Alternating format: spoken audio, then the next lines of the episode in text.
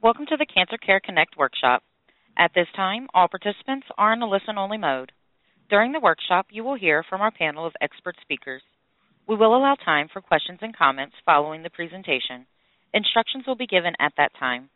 If anyone should require assistance during the workshop, please press star then zero on your touch-tone telephone. As a reminder, this workshop is being recorded. I would like to introduce your moderator for today's workshop, Dr. Carolyn Messner, Director of Education and Training at Cancer Care. Please go ahead. Oh, thank you so much, Crystal. And I too would like to welcome everyone to today's workshop, Preventing Chemotherapy-Induced Nausea and Vomiting. And that's really such an important concept, preventing, uh, preventing this. You're going to hear all of our speakers talk about this.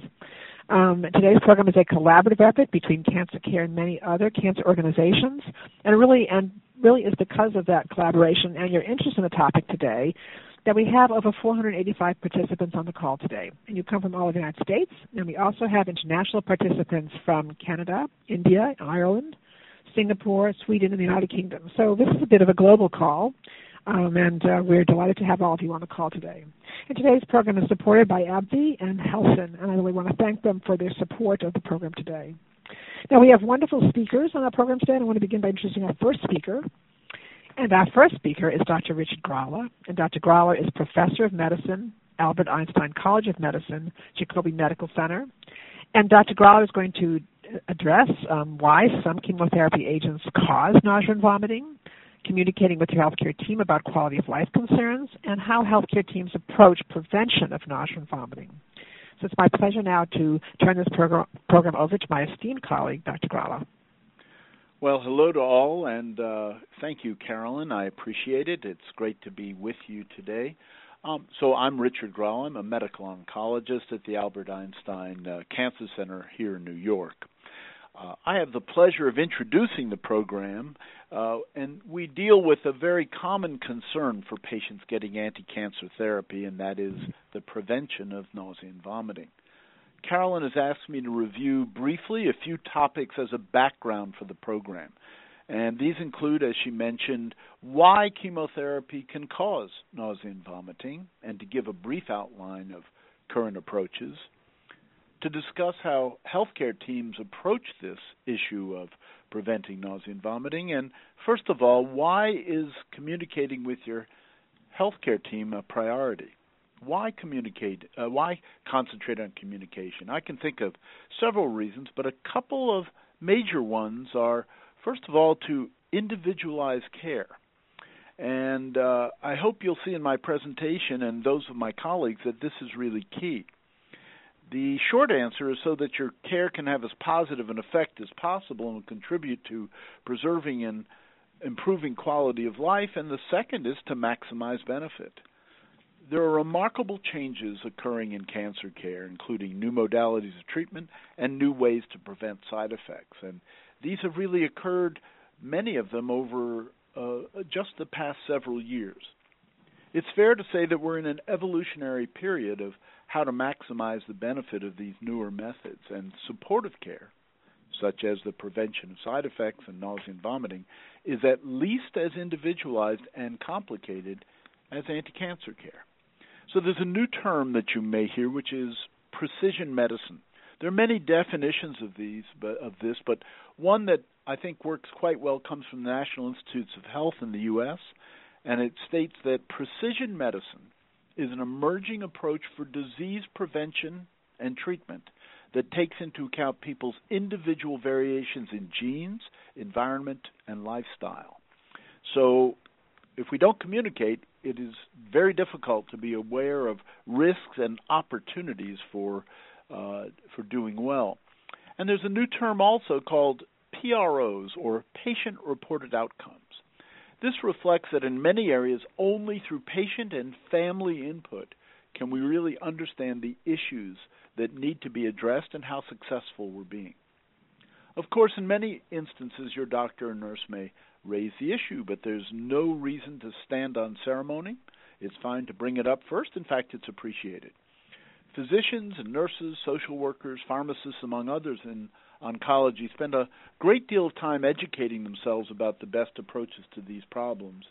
And they do so often through their oncology organizations, ASCO, American Society of Clinical Oncology, ONS, the Oncology Nursing Society, MASC, Multinational Association for Supportive Care in Cancer, Cancer Care, and many others.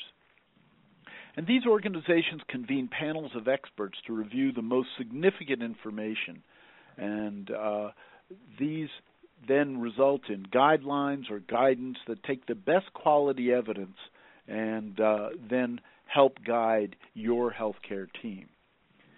I know that Ms. Clark Snow will have much more to say about this important topic as well. Patients and families have told us the control of nausea and vomiting with chemotherapy is at or near the top of their concerns. That's why it's really worth our discussing this important issue, an area in which great progress has been made and where nausea and vomiting can pre- be prevented really for the majority of patients uh, by all means. So, um, you know, we don't get very good uh, information on this from television, magazines, newspapers, movies, and uh, but we do much better today than those uh, those organs would tell us about. So, why is it that nausea and vomiting can occur with chemotherapy?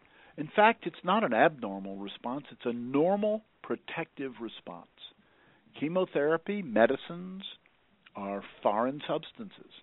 The body evolved to sense foreign substances that we may ingest.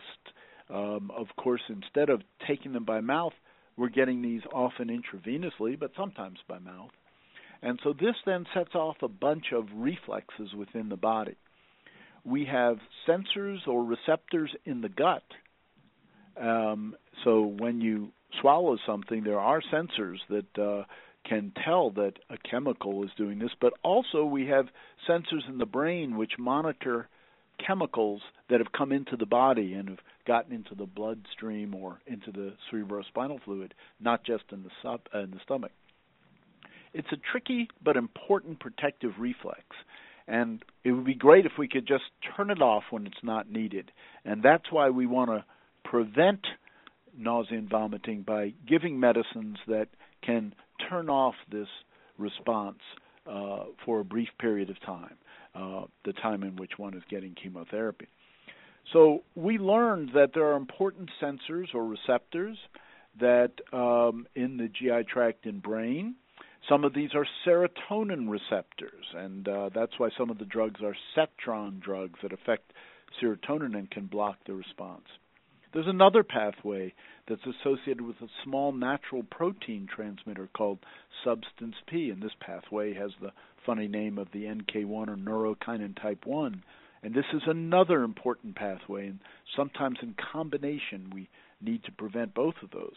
And there's even an older class of medicines related to cortisone called corticosteroids, and they can have an important role for many people also. I know Dr. Schwartzberg will go into more detail about the use of medicines to prevent nausea and vomiting in particular. And we also learned that there are two clear needs preventing what's called acute emesis, acute nausea and vomiting, which is on the day of actual treatment, and there's usually a delay period uh, of a few minutes uh, uh, uh, to a few hours. And the second is delayed emesis, which can occur in the days following chemotherapy, even if one did well on the day of treatment. So taking medicine to prevent uh, nausea and vomiting a couple days after chemotherapy can be very important as well, even if you're feeling well. And we know that there are individual risk factors. First is the actual chemotherapy that's being given. Next is a person's gender. For some reason, it's more difficult to control nausea and vomiting in women than men. In people's age group, it's more difficult to control nausea and vomiting in younger people than in older people. And there are several more as well. But the chemotherapy, the gender, and the age group are three really important ones. So, based on these and some other factors, your health uh, care team can help individualize your preventive medicines for nausea and vomiting. Should a person get just one anti nausea medicine, two, three, sometimes even more? Should prevention include a setron, an NK1 agent, or a corticosteroid, or even some other medicines? And That's the way we can individualize care by understanding these issues and these factors in each person. The setrons and the NK1 antagonists are focused on one very specific pathway each. But recent, recently, adding less focused medicines may have some potential benefit for some people as well. Newer approaches even include how the antiemetics are given. There are oral medications, including the use of a single pill given just once, that can be useful for many individuals, or should the medicines be given by intravenous uh, uh, route right before the chemotherapy, or perhaps continued the days afterwards? All of these are answered by the individual factors for each person, and your healthcare team is very familiar with these. All of these topics, including more on communication, research, and steps that you should be aware of, will be addressed by my colleagues in the next few presentations. Carolyn? Oh, thank you so much, Dr. Gralla. As always, this is really wonderful and very informative. And I also want to just uh, uh, thank Dr. Gralla for actually really um, helping to orchestrate today's program in terms of, of, selecting these wonderful speakers in addition to himself. So I really want to thank you as well, Dr. Gralla. And our next speaker is Dr. Lee Schwartzberg. Dr. Schwartzberg is Executive Director, West Cancer Center, Chief Division of Hematology Oncology, Professor of Medicine, University of Tennessee Health Science Center. And Dr. Schwartzberg is going to address current research directions to improve control of nausea and vomiting, new agents, and preventive strategies. It's my pleasure to uh, turn this program over to my esteemed colleague, Dr. Schwartzberg. Thank you, Carolyn. It's a great pleasure to be here with my colleagues and with you and with the audience to, today to discuss this really important topic. And Richard did a wonderful job of uh, setting the stage and giving a terrific overview of the current state of preventing nausea and vomiting. And I think for everyone on the phone, it's very important to understand that oncologists and nurses and your entire healthcare team are working to try to prevent you from getting nausea and vomiting. And we have many of the means now for most people to uh, obviate these symptoms, but not all. And we're continuing to work to develop additional drugs to eventually get to our goal where no one would have to uh, experience nausea or vomiting after chemotherapy. As we're developing new agents, some of them continue to have nausea and vomiting as one of the toxicities that we see. And we hear a lot about the uh, many new agents and the types of uh, therapies that are coming out, and we're very excited about them. But as Dr. Gralla said, the backbone of delivering chemotherapy has to be that it can be done in a safe and effective way and hopefully not uh, impact the quality of life for the patient. So that's equally as important as well. I'm going to go into a little more detail about the topics that have already been uh, surfaced in the first talk.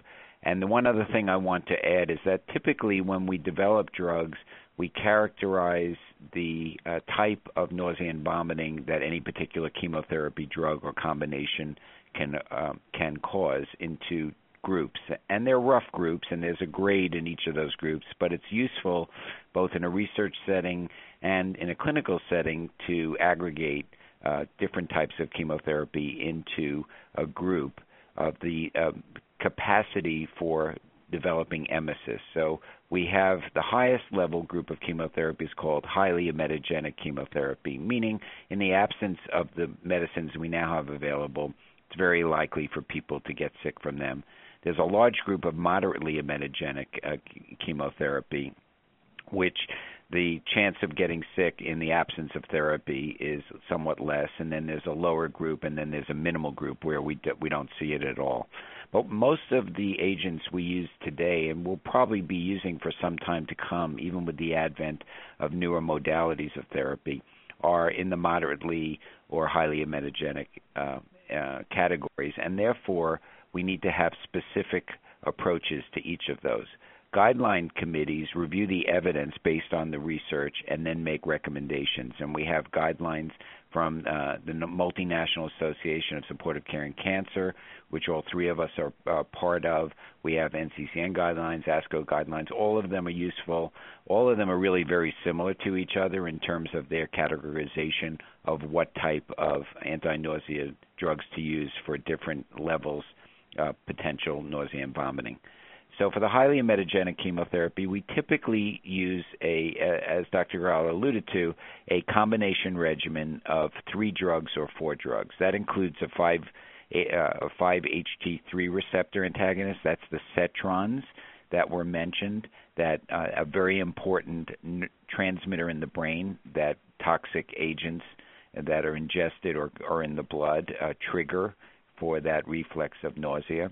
And the second one is, as was mentioned, is the NK1 receptor antagonist. And the third is the corticosteroid, which is uh, has a general effect on uh, the central nervous system and the triggering of the nausea and vomiting reflexes. So those three types of agents have uh, been characterized to be used for highly emetogenic chemotherapy, and those are drugs like cisplatin, or a combination of adriamycin and cyclophosphamide, which is very commonly used in breast cancer treatment. And many of you may be familiar with one of those.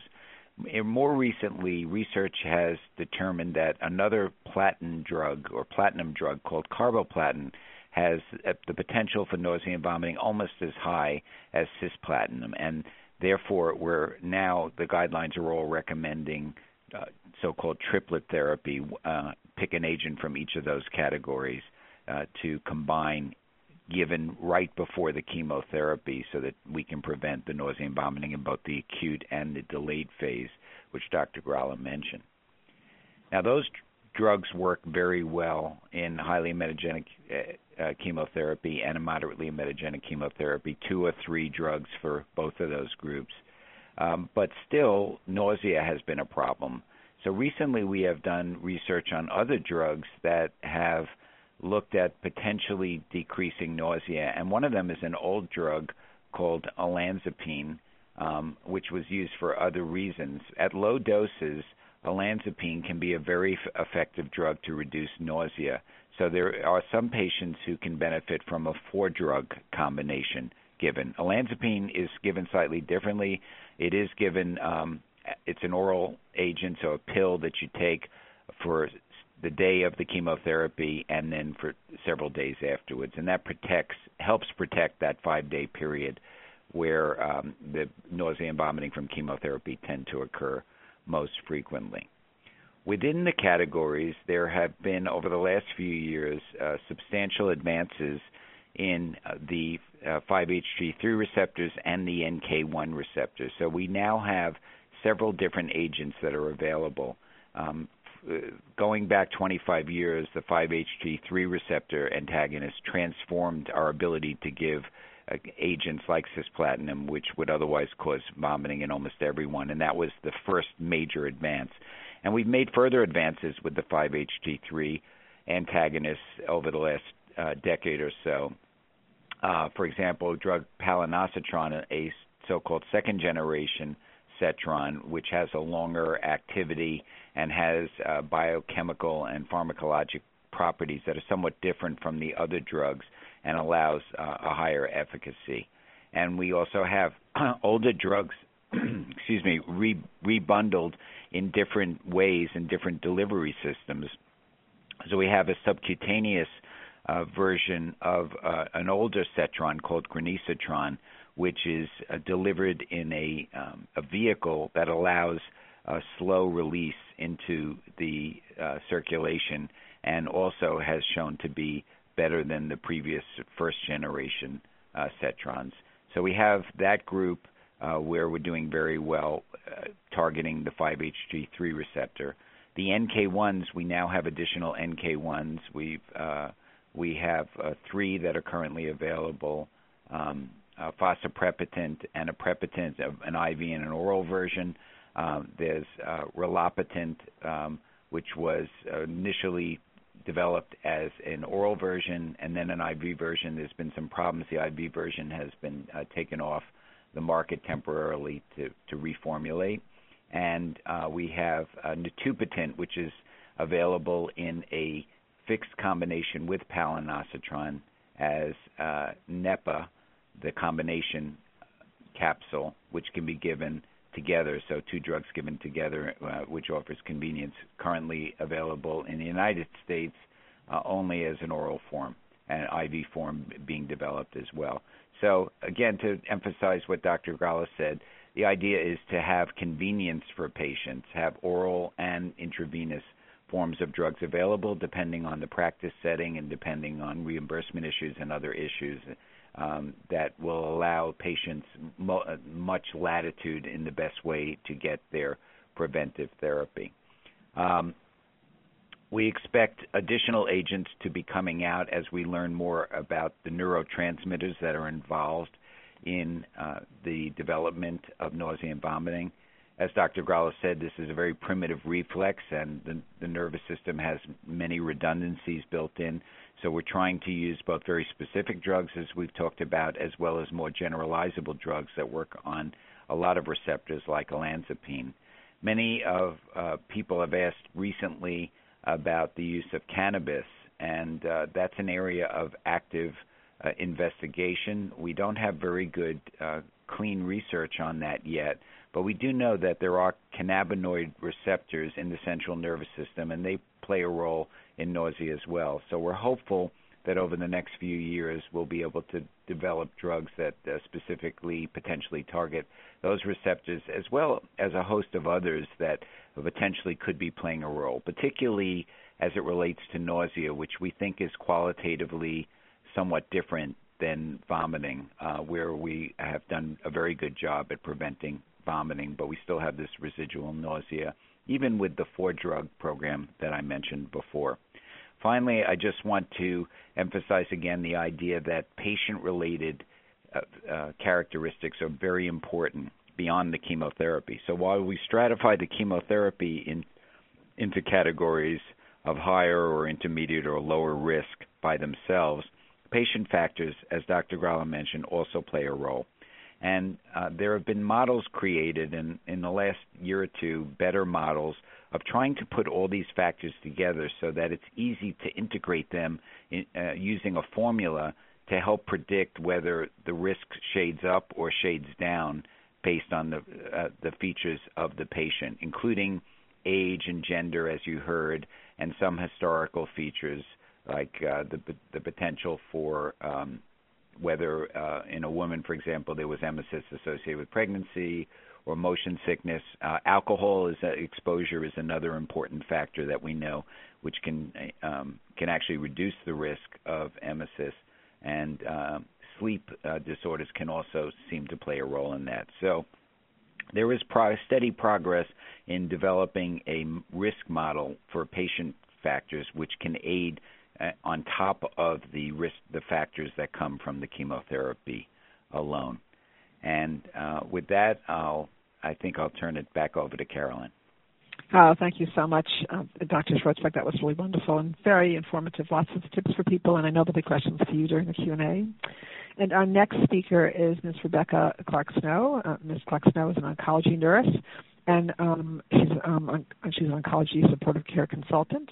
And Ms. Um, Clark Snow will be addressing the role of the oncology nurse in preventing side effects and the importance of clinical trials. It's really my pleasure now to turn this program over to my esteemed colleague, Rebecca Clark Snow.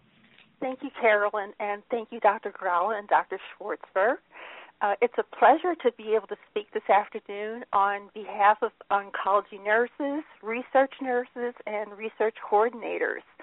Um, first and foremost, oncology nursing's main priority is to provide compassionate care and guidance for all patients and, and all those that are involved in their care.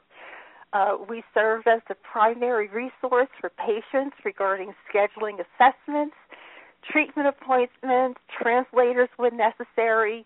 Um, we answer questions regarding insurance, uh, transportation concerns, schedule second opinions, uh, questions regarding when Um, it would be possible to return to work, uh, completing FMLA paperwork, just to name a few responsibilities.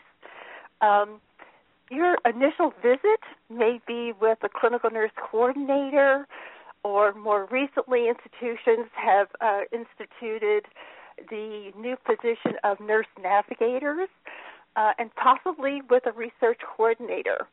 Um, with that initial visit with a physician, um, you will collaborate and you'll meet with the physician, and the nurses will collaborate with physicians, pharmacists, social workers, dietitians, and we participate in a multidisciplinary team approach, like Dr. Gralla and Dr. Schwartzberg mentioned, to execute a comprehensive care plan uh, that may include plans for surgery, chemotherapy, or, or even radiation treatment.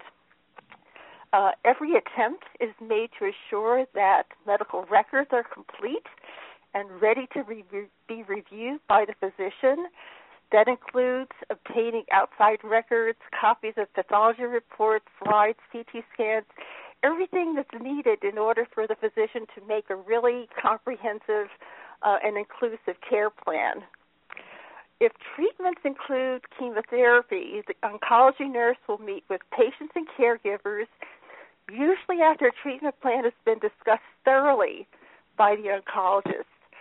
Orders are, are written and reviewed by pharmacy and not only includes chemotherapy dosing, but also recommendations for anti-nausea medications based on institutional guidelines, which you just heard are so important for making sure that our patients receive appropriate treatment.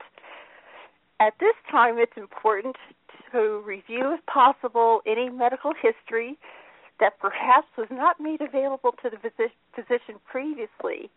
Uh, and this may include possible risk factors, which you just heard um, from Dr. Gralla and Dr. Uh, Schwartzberg, um, history of anxiety, emesis during pregnancy, and alcohol consumption, and others. Um, Time permitting, this may also be the ideal time to discuss patient expectations regarding chemotherapy.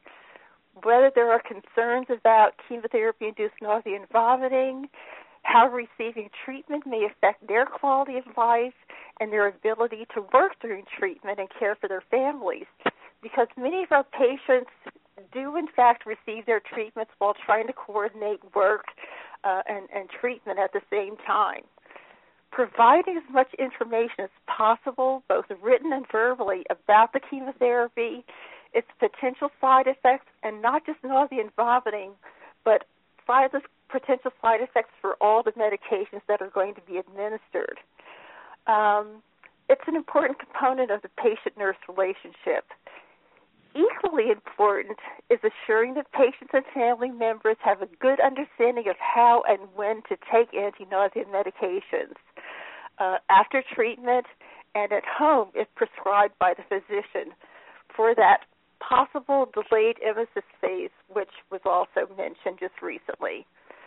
Providing a calendar with each medication clearly listed, noting the dose, the date, and the time that should be taken can make it easier for patients and loved ones to adhere to the prescribed treatment plan contact information, including phone numbers of healthcare providers who may be called in the event of an emergency or just to ask questions, is essential. I also believe it's important to take time to make follow up phone calls to see how patients are doing in the days following treatment. By keeping in touch, we can make sure that everyone will have the best opportunity to have excellent outcomes after treatment. Because chemotherapy will be given over several cycles in most instances, opportunities to follow up with patients will be done at subsequent clinic visits, which will be additional opportunities to find out how treatment was tolerated and if any adjustments to dosing or timing of treatments will be required. Once again, these are perfect opportunities to, to continue the dialogue with patients and family members and review any updated information provided by the treating physician. As Dr. Gralla and Dr. Schwartzberg mentioned, it is always our goal to prevent or lessen side effects whenever possible so that our patients can continue with daily activities. I'd like to switch gears just a bit now and discuss the importance of clinical trials. Your physicians will discuss the possibility of participating in a clinical trial if he or she feels it's appropriate. Clinical trials allow patients to receive medications that are being researched to treat a specific diagnosis, or they may be medications that may prevent or treat side effects of chemotherapy. Both Dr. Gralla and Dr. Schwartzberg have been involved in the research of medications to treat cancer as well as medications to prevent chemotherapy induced nausea and vomiting for many years. It's important that patients and loved ones understand that after receiving information about a clinical trial, including the benefits and risks of participating, it is the patient who ultimately decides to participate by signing an informed consent. The research nurse or research coordinator assures that all criteria have been met and that patients are eligible to participate. It will also be explained what expenses will be covered by the trial sponsor and what will be billed to the patient's insurance company. Generally, anything that's billed to the insurers, is considered to be standard of care and are assessments such as CT scans and labs that would be ordered by your physician as part of routine care. Each patient's insurance company is also notified in advance to assure that they are in agreement with the clinical trial treatment plan. Advantages for patients who participate in clinical trials are many, and these are just a few. It may provide access to new medications or regimens not yet approved by the FDA. Patients are monitored very closely by the treating physician, clinic nurse, and research nurse. And your participation may ultimately help others in the future who may have been given a similar cancer diagnosis. There are many resources available for patients and family members who would like to learn more about clinical trials, and these are easily found on the internet. Just a couple of those of these are uh, www.cancer.gov. This is the National Cancer Institute site, or the American Cancer Society site, which is www.cancer.org. Um, the American Society of Clinical Oncology has a good site, um, and that's www.asco.org. Uh, they have resources for patients as far as finding a cancer doctor, information regarding types of, of cancer, patient education materials, financial resources, uh, and, and how to best care for a loved one.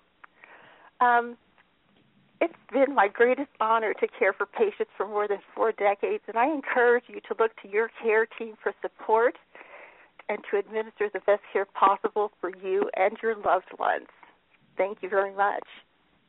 Oh, thank you so much, um, Ms. Clark Snow. That was really wonderful, and just a wonderful call out to the role of oncology nursing and clinical trials, and both are very important um, in, in your uh, care and, and the treatment of, of cancer.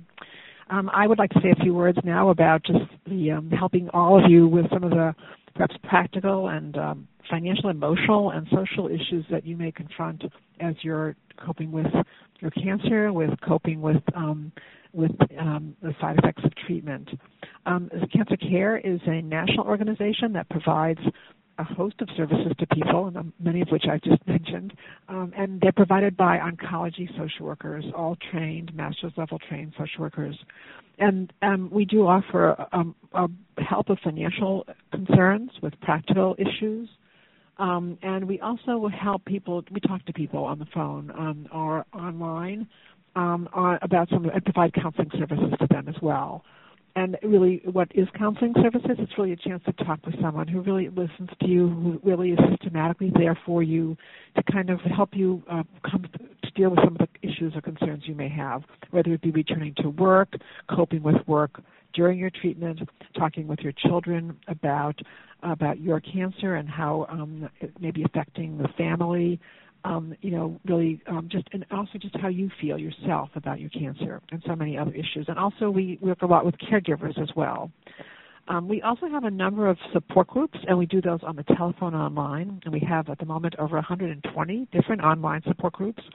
For, for those of you in the United States or internationally who really like the idea of participating in an online group, it's a wonderful way. These are 24 hours a day, 365 days a year, so that one can post and and uh, and connect with people. And they're all facilitated by trained oncology social workers. Um, we also have, of course, um, these workshops that we offer over the year. Um, many of these types of workshops on specific types of cancers, on dealing with treatment side effects, on coping with just going back to work, with legal issues in cancer, um, lots of different topics. And um, in addition to that, we also have very active publications that we and fact sheets that we offer on our website, and that you can download or that you can actually order from us directly we and lastly, I want to just talk about our children and teen and young adult program um, because those are really important. Of course, children and teens are often um, in living in families where there is cancer, and to some extent, they often um, don't. No one knows knows how to talk to them about that, and we do help with talking to children and teens about their cancer. And young adults may have cancer and um, may benefit from a support group, or may be a caregiver to a family member with uh, with, with cancer. Um, and we also have an older adult program as well. So we cover the entire um, age spectrum of coping with cancer, and we also offer just a whole array of services so that um, they're free and um, they're simply a phone call away, and you can call us.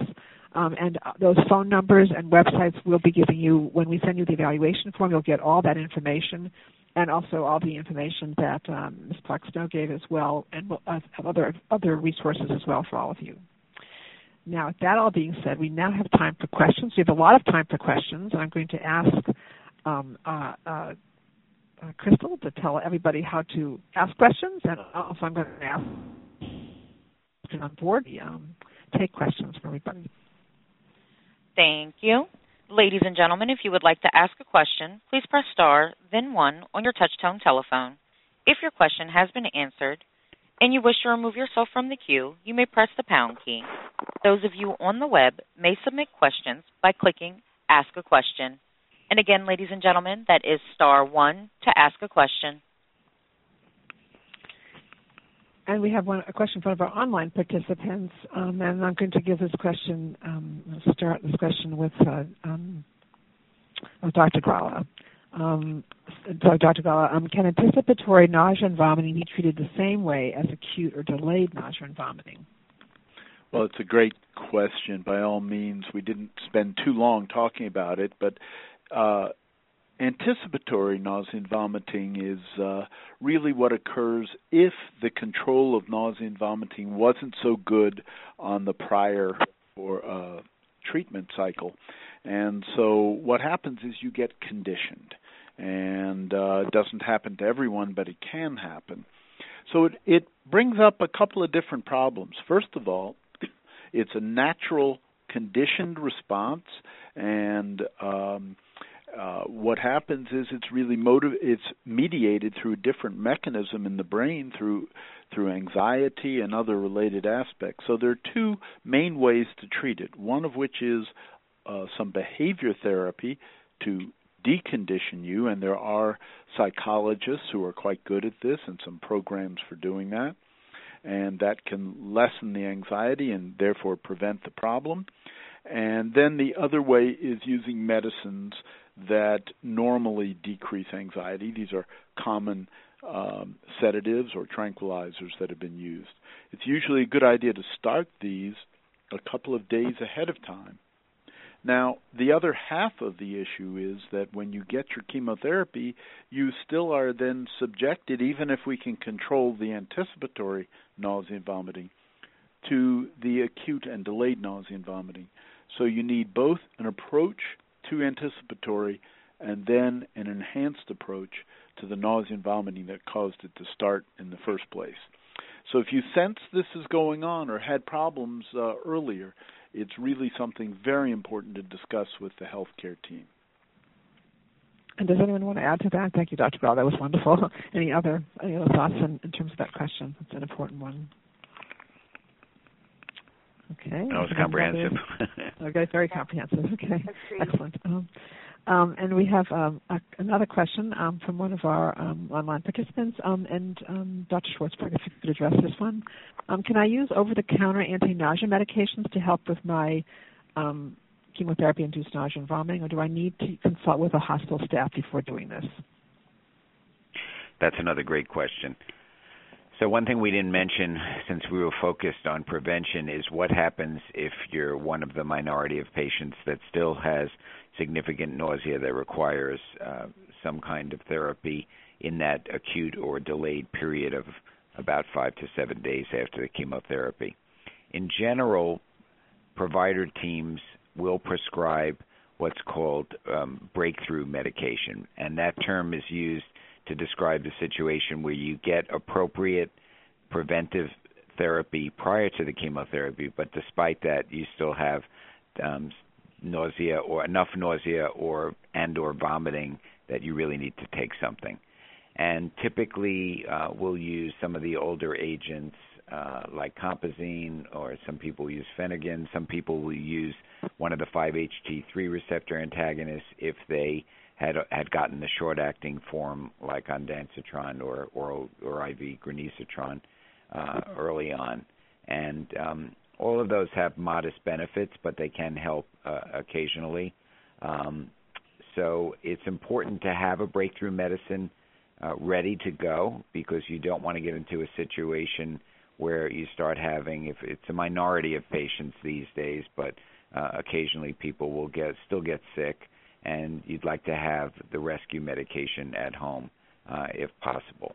If you use a breakthrough medication, you have to use a rescue medication. It's very important to tell your team about it at the next cycle of chemotherapy because there are a couple of different strategies that could be taken. First of all, if maximal uh, prevention strategies were not used, we typically increase that in the next cycle for people that had to use rescue medication. So don't wait to be asked uh, volunteer that information, and sometimes that could be three or four weeks after your chemotherapy, depending on when the next cycle is. Very important to communicate back to the team, whether they ask or not. I had to use rescue medicine or the breakthrough medicine that you gave me. I'm using those terms pretty much inter- uh, interchangeably, and uh, therefore that may cause a change in the types of drugs that are used in the prevention. Excellent. Thank you. And anyone wish to add to that? Or? Yeah, if I may, Carolyn, I think it's also, I, I totally agree with Dr. Schwartzberg. I also think it's important to check with patients and see what else is going on if they're taking other medications like pain medicines or antibiotics that may also possibly cause nausea and vomiting or uh, if someone in the house is, is ill and perhaps they have contracted a, a, a GI bug uh, and then share that information with you know your your physician or healthcare provider, and and and then have a better idea of, of what might be causing uh, this prolonged nausea and vomiting. So, uh, in addition to adding more uh, antiemetics, I think it's it's a good idea to investigate what other causes might be uh, really adding to that problem. And let me just add a, a, a couple of quick uh, comments. First of all, the uh, question, and I agree with everything that both of my colleagues have said. Uh, one of the big problems is that over the counter drugs really aren't very effective for this problem. So you really it is good, as Dr. Schwartzberg said, to have something that you might go home with, which is uh, a prescription medicine. And um, another thing to think about is that when uh, when we have nausea and vomiting that's caused by something bad that we ate or something else, then sometimes the vomiting that can occur with that can clear up the issue because the bad substance is gone. But with chemotherapy, it stays in your body. So it's a little different than what most of us have experienced before. And Dr. Schwartzberg also brought up another very important point is that it may be quite some time since you were uh, uh, you know, with your care team. So uh, please, uh, if you have an issue, do take good notes. Discuss it with your nurse, as uh, Ms. Clark Snow saying, your doctor. But uh, unfortunately, the over-the-counter medicines aren't really too good for this purpose. Thank you. And just one thing I'll add is that it's very important to communicate with your team before you start your chemotherapy and let them know everything you're taking, particularly as uh, many people take vitamins and herbal medicines. There can occasionally be interactions with the chemotherapy. So make sure everything is disclosed, not just the prescription medicines that you have from other physicians or from your oncology care team, but also any other um, any oral therapy that you're taking um, because those things can have effects uh, specifically as it relates to chemotherapy and to the anti-nausea medicines we use. Oh, thank you. This is wonderful. And these are also such important, such important information for everyone to have. So thank you so much. Um, and uh, another question, and this one is for Ms. Clark Snow. Um, um, I'm a caregiver and would like to give my loved one's healthcare team an accurate report um, of his um, CINV. What kinds of details should I make sure to write down? And another part to this, how can I ask my loved one about the severity or other qualities of the CINV, CINV in a sensitive way?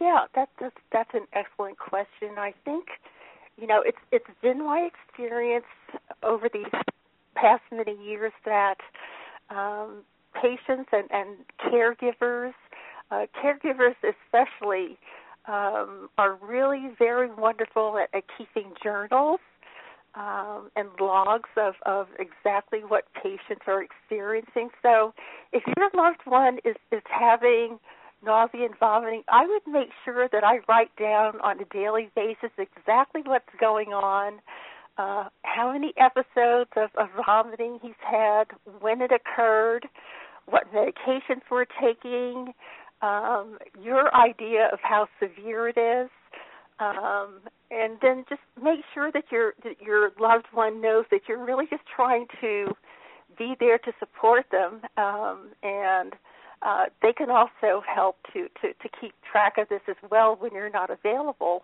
And make sure that information is available to discuss with the physician and nurse, and if necessary, if it's if it's bad enough, you need to call in uh, before that next visit to see if something can be done um, aside from the medications that have been ordered uh, and that he, he or she should be taking. I think the other important thing that I mentioned also during my talk is to make sure that your loved one is taking the medications uh, as they have been prescribed, um, and that you know good nutrition um, is being followed whenever possible. That you're, he or she is drinking enough uh, and getting up and moving around.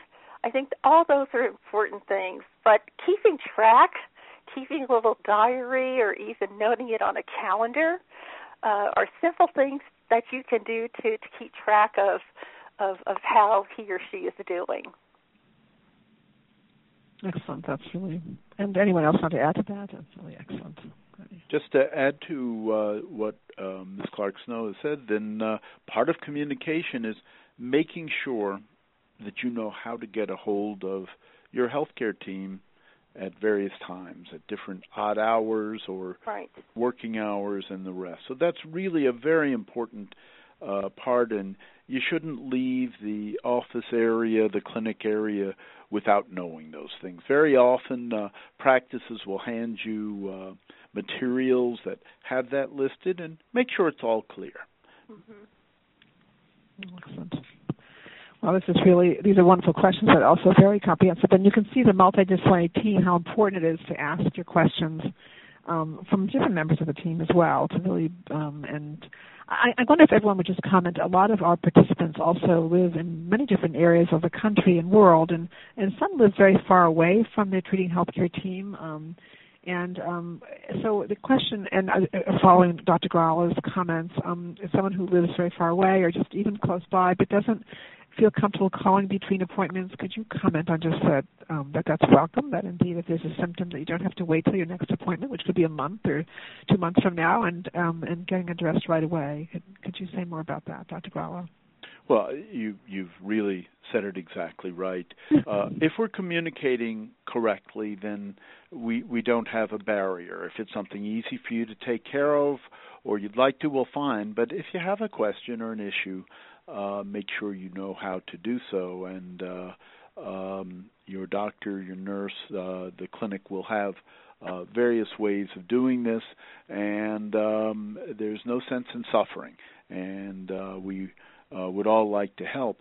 You bring up a great point, Carolyn, and that is uh, um, I, uh, the three of us on this call all live in urban areas, but very often people live a great distance from their care. So uh, it becomes even more important in knowing how uh, to communicate and how to get to good care. Sometimes uh, uh, it would be uh, working with another healthcare team uh, that you already may be familiar with, but it's always important to keep your primary oncology team uh, in the loop. And uh, again, as I said before, don't stand on ceremony. Uh, nobody wants anybody to suffer unnecessarily. And I'll, I'll just emphasize that. Um, go ahead.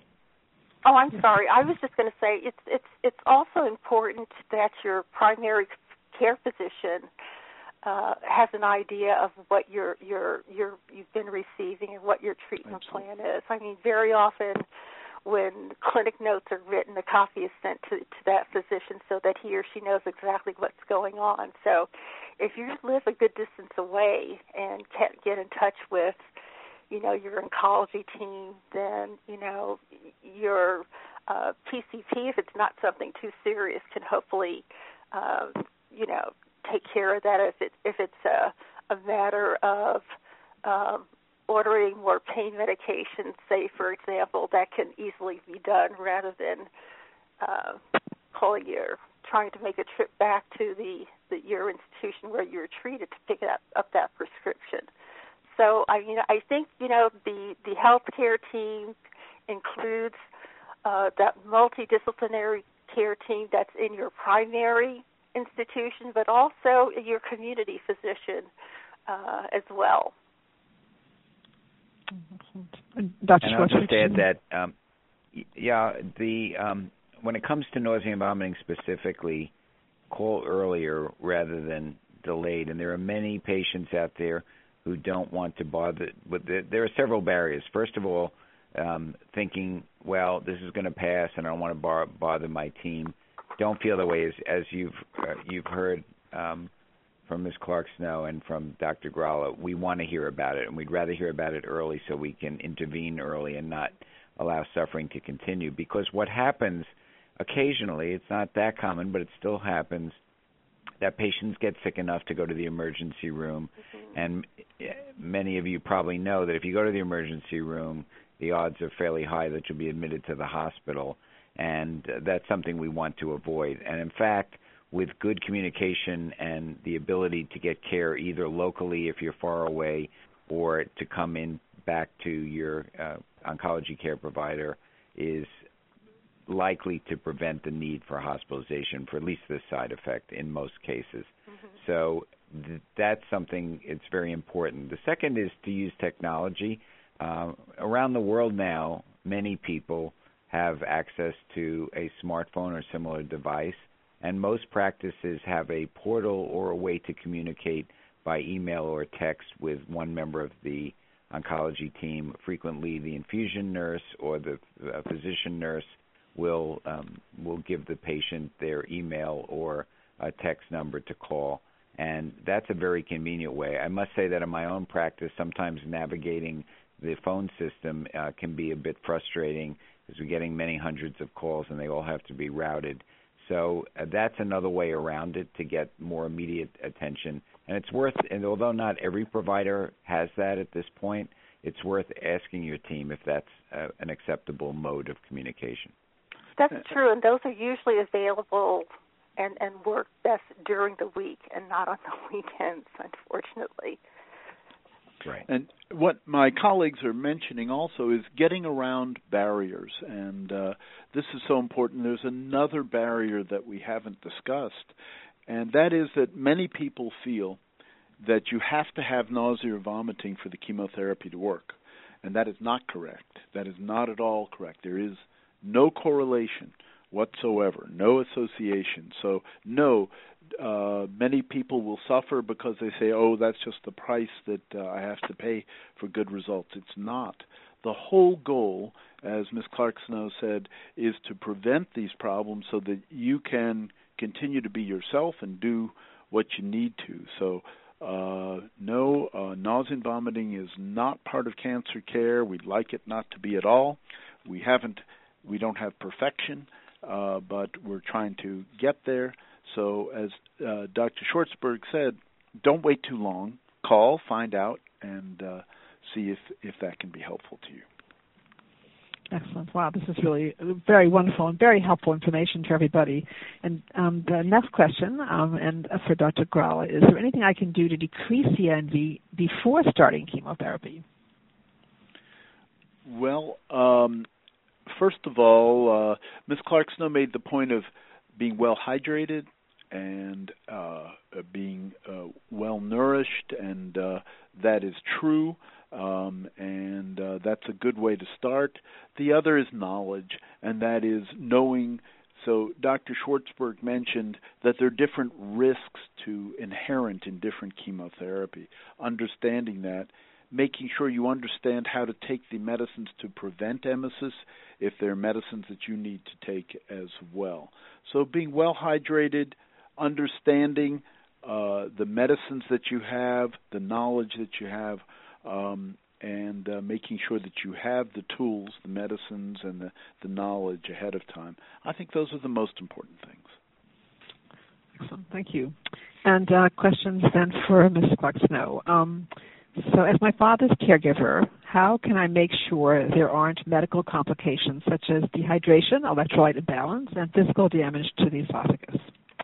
Could you comment on that in general way? Um, just um, things that uh, how the question is how can she make sure uh, that he doesn't have electrolyte imbalances and I'm sorry dehydration dehydration and also mentioned physical damage due to to the esophagus. I'm not sure.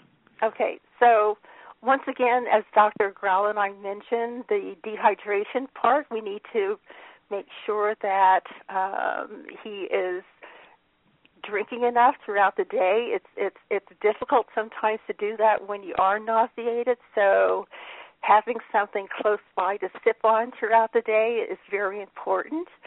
Um, um, I think as far as electrolyte imbalances are concerned, you can't really figure that out at home. That's done when you get back to the physician's office and they draw blood. But one way to sort of offset that is to make once again make sure that he's well hydrated and eating properly um, if if that's done and, and there's not significant nausea and vomiting, then electrolyte imbalance really isn't an issue.